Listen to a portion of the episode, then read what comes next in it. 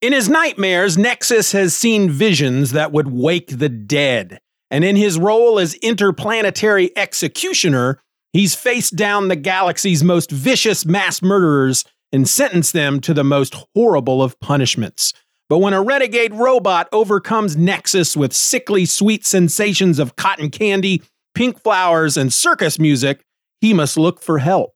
And he finds it in the form of Madman. That's today on Just Another Fanboy.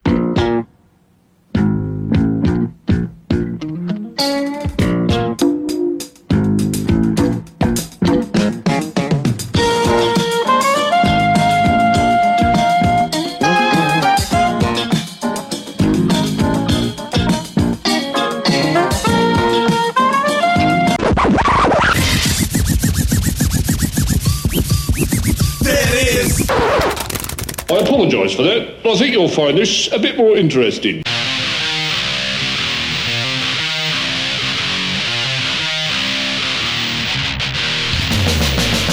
Hello and welcome to Just Another Fanboy, the podcast that doesn't always have the time nor the energy to write up a joke for the opening. I'm your host. My name is Steeven, and yeah, I do try to write up some kind of jokey type thing for these openings, but you know, sometimes I look into my mind and I find just a big empty room, which can be quite disturbing. But hey, we're not here to talk about my giant empty brain. No, let's talk about Madman. Should we? Probably. Otherwise, what are we doing here? Right, folks? Anyway, today we're looking at Nexus Meets Madman number one. This was a one shot that was published by Dark Horse on May 22nd, 1996, and it had a cover price of $2.95. It was written by Mike Baron, plots by Mike Allred. The artist was Steve Rude. The letterer was Willie Schubert, and the colorist was Paul Mounts. All right. Well, okay. I'm trying to uh I guess I get I guess I'm trying to find a diplomatic way to tell you all that I uh I didn't care for this issue all that much and I feel like I need to say that right up front because that is going to affect I guess how I talk about it and the the amount of time I spend talking about it. And of course we will and we'll get into why I didn't care for it too much, but before we do, I, I feel like I need to talk a bit about Nexus because this is not a Madman comic per se, though it's in the Madman Library Edition Volume 2. It is a Nexus comic that features Madman. He's he's crossing over into the book, but it's a, it's a Nexus book.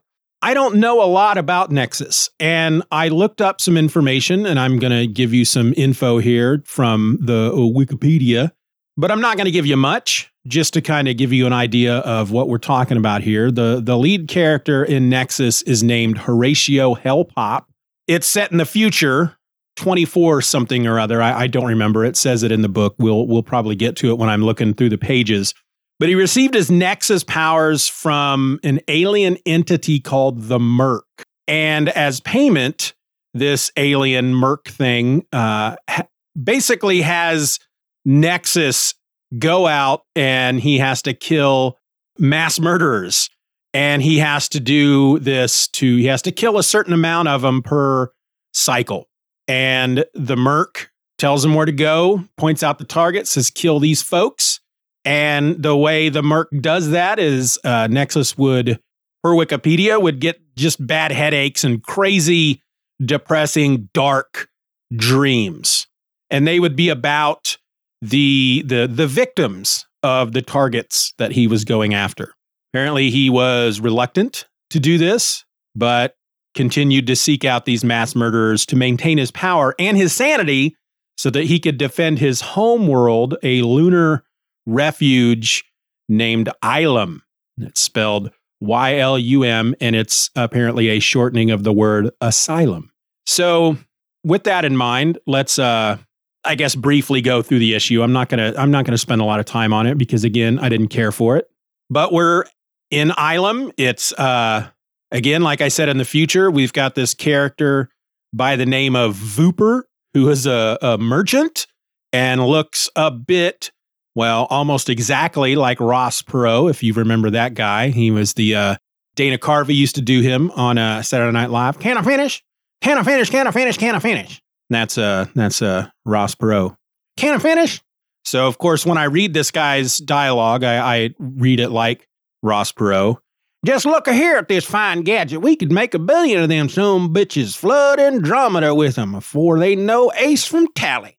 He's talking about Madman. He's he's in some area, I guess, underground, possibly. I don't remember. Um, in Ylum, where there is buried a lot of ancient antique crap.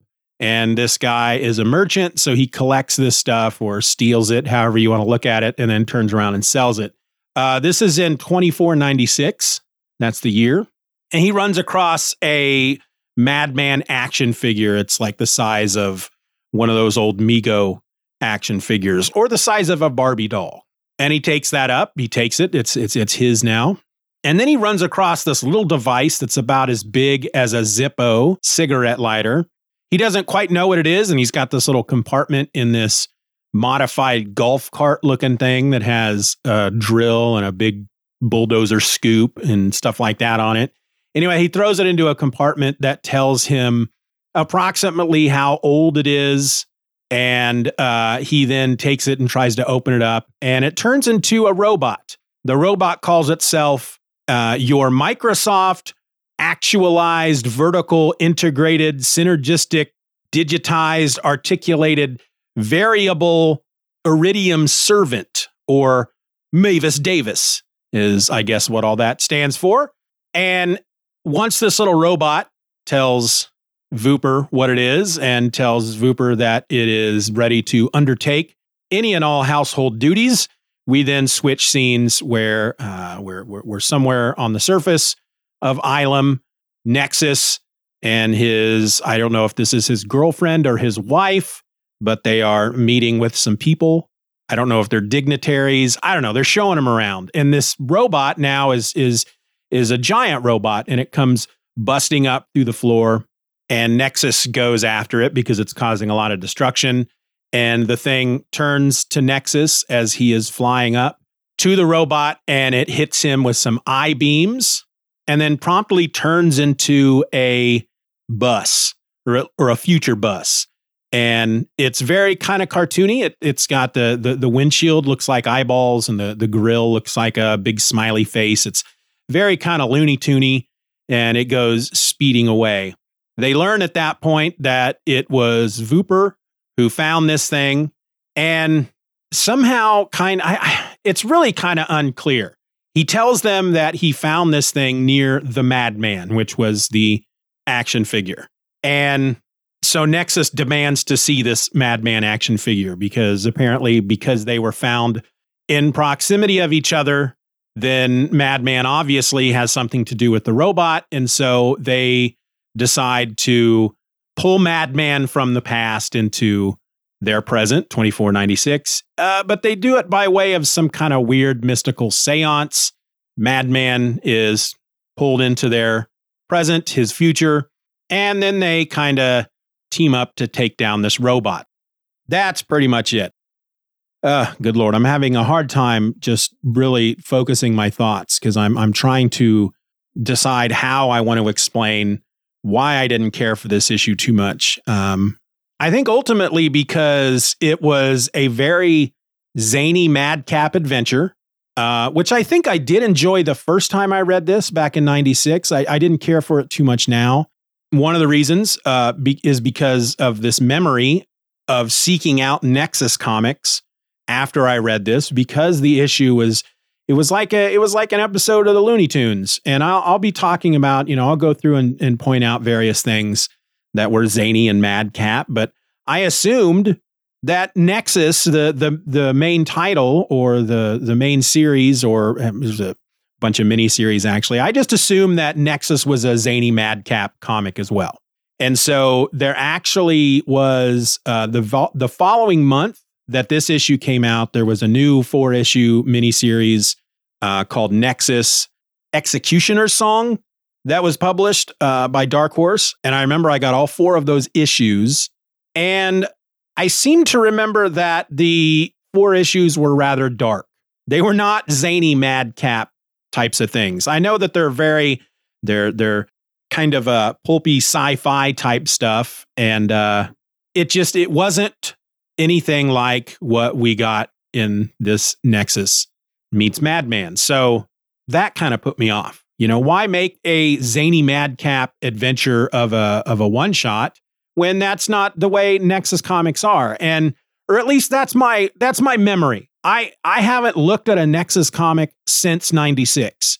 But I know that I got those four issues and I didn't enjoy them uh, because, and I, I could only assume because they were in tone nothing like this this one shot. And as I'm thinking back on that now, I'm asking myself why why would somebody do that? Why would Baron and Rude create this one shot that was a completely different tone than the rest of the books? And again, I may be completely wrong. Maybe that four issue mini was um I don't know, maybe I'm just remembering everything wrong, but this is my memory sucks. I know that. You all know that, but this this is the feeling that my memories are giving me that Nexus was not like a, a freaking Looney Tunes episode in general. And so I can only assume that the reason why they would do this for this one shot is simply because Madman's in it. And I say that only because the madman that is in this issue is portrayed as a very over the top, wacky kind of guy. And again, I may have enjoyed that back in 96, but I didn't like it at all now. it didn't feel like Frank in any way. And Allred may have provided the plots, but as far as the scripting and and and all you know all that would have been done by by Baron. And it's it's a lot of that that makes me dislike Frank. It it, it felt like uh, it felt to me like, and I, again, I'm just pulling this out of my butt. I don't know. I'm just guessing. Didn't look anything up, but what the way it felt to me was that Mike Baron had never really read any Madman before this issue, and went out and read a couple of them. Saw that Madman used the word Ginchy once or twice, and that he used the phrase "What's the skinny?" once or twice and and and and you know those types of things and just kind of doubled down on that and made that Frank's personality. I mean, when we first meet Frank in this issue, he's pulled into this present and he is he's obviously in the middle of a conversation. He's like handing a rose uh, apparently to Joe. And so the first time we meet him, the first thing he is doing is saying, so, Joe, my sweet, to be brief, will you be my. And then he realizes Joe's not there anymore. And that's when he kind of turns around and he says, Yikes! Say, what's the skinny? You smell swell, but you're not Joe.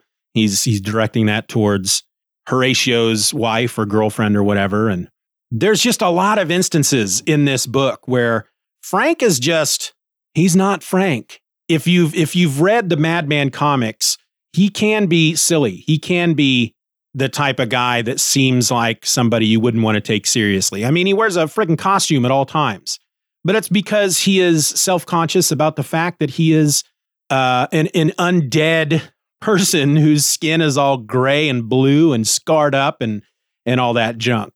And uh, but he he's a very deep, introspective type of character.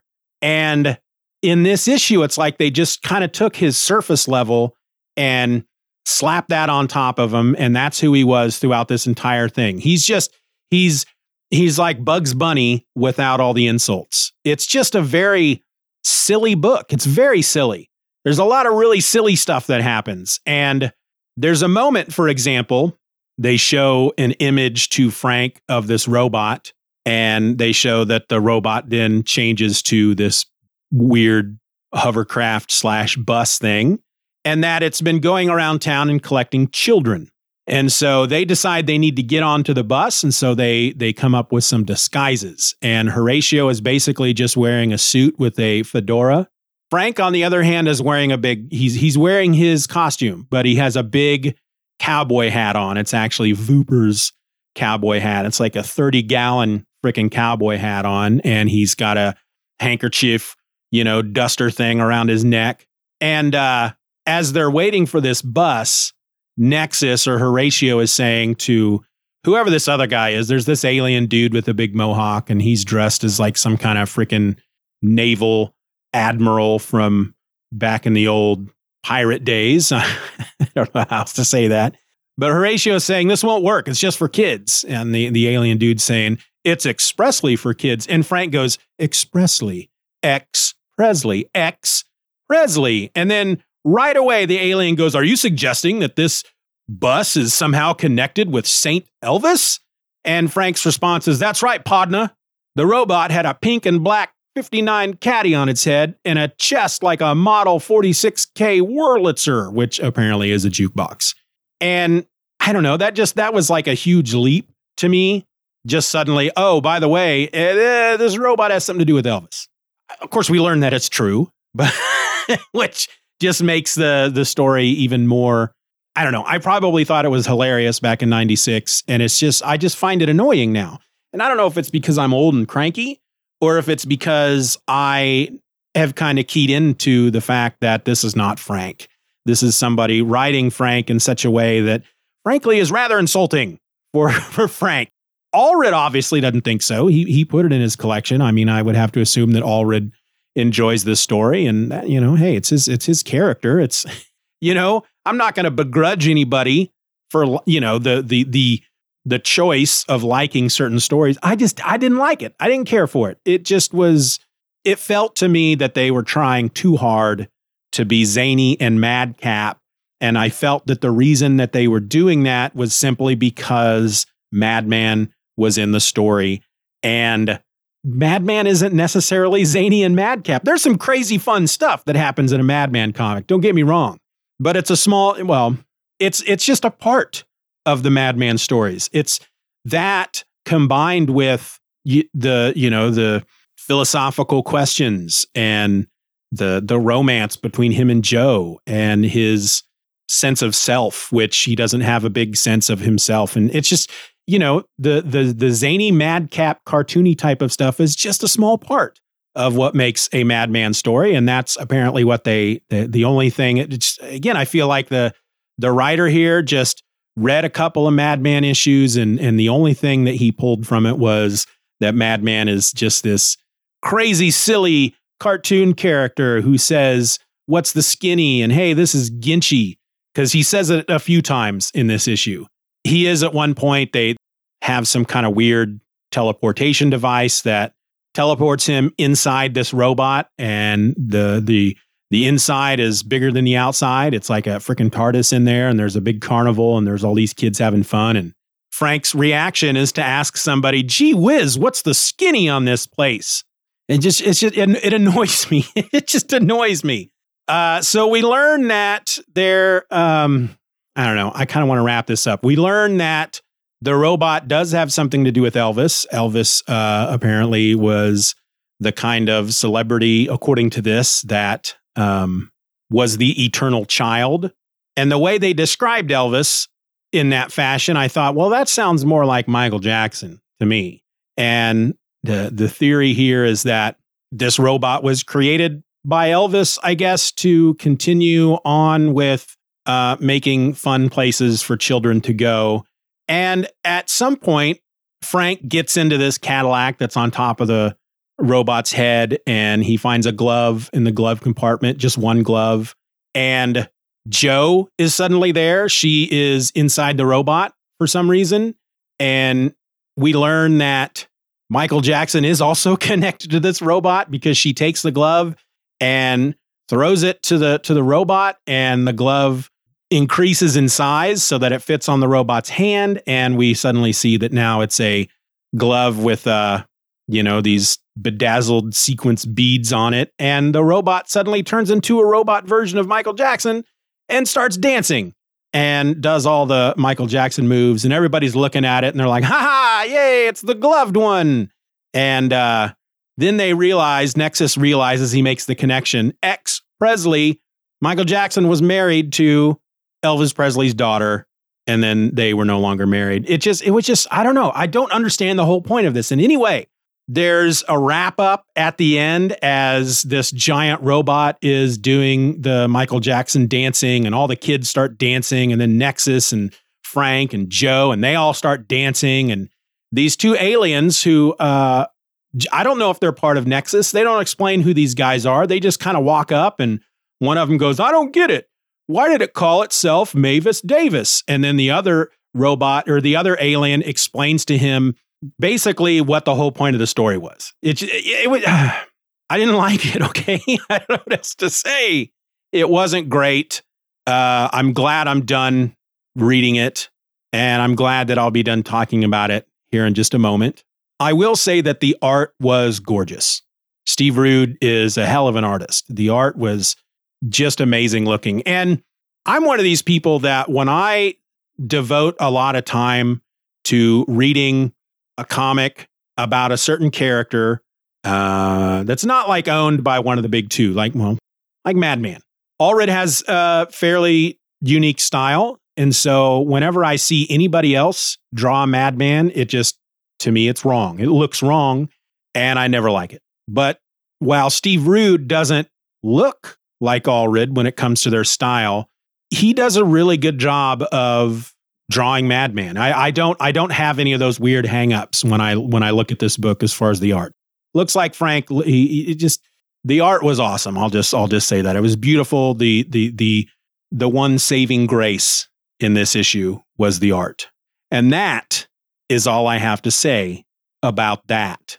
But I'm not going to leave you just yet. I got a bit of feedback that I want to share with you. I'm I think on another podcast I was uh, lamenting the fact that when it comes to feedback, when it comes to to like audience participation and whatnot, that it's just not like how it used to be back in the old days. There was uh, most episodes back then. I had a feedback section of the episode because people were emailing and commenting on the message board about the episodes and blah blah blah blah blah and all that. And that just doesn't happen much anymore. And I'm not I'm not blaming anybody because I sure as heck don't write emails to other podcasts and, and, and whatnot. So it's just kind of the way it is now. So I guess the point I'm trying to make here is uh, I got some feedback. I want to read it, but I don't know if I've gotten feedback for other episodes that I've kind of just missed uh, because I'm not used to getting feedback. So if if if you've sent something to me and I haven't talked about it,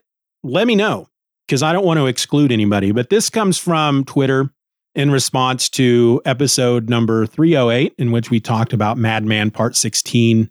Well, it was Madman Part 16. That was the episode title. And we talked uh, about Madman Comics issue number 10, Runaway Renegade Robots or Factor Max Rising, which was the previous Madman episode. And this comes from at Andre TFG, and he says, All right, it's always a joy to see another episode on Madman out. Madman is the reason I found your show, actually, and I started reading the Madman verse.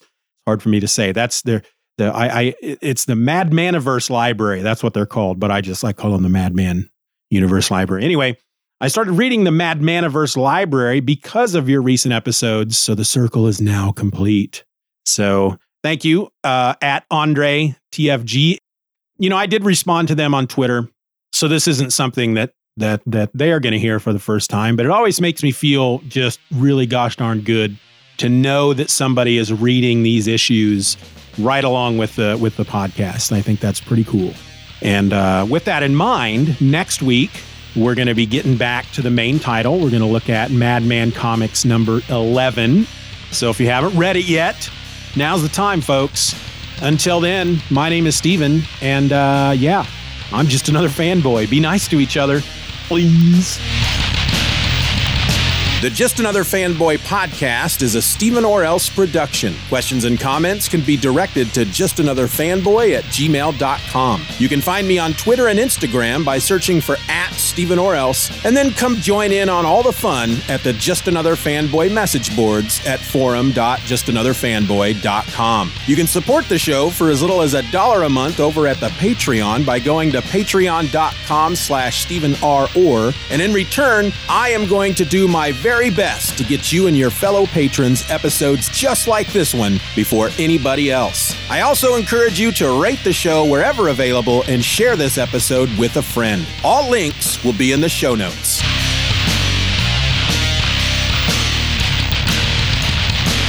Bye bye, Daddy. Bye bye, Daddy. Good job. Oh. Do do do. Do do do. Check, check. Yeah, that should be good.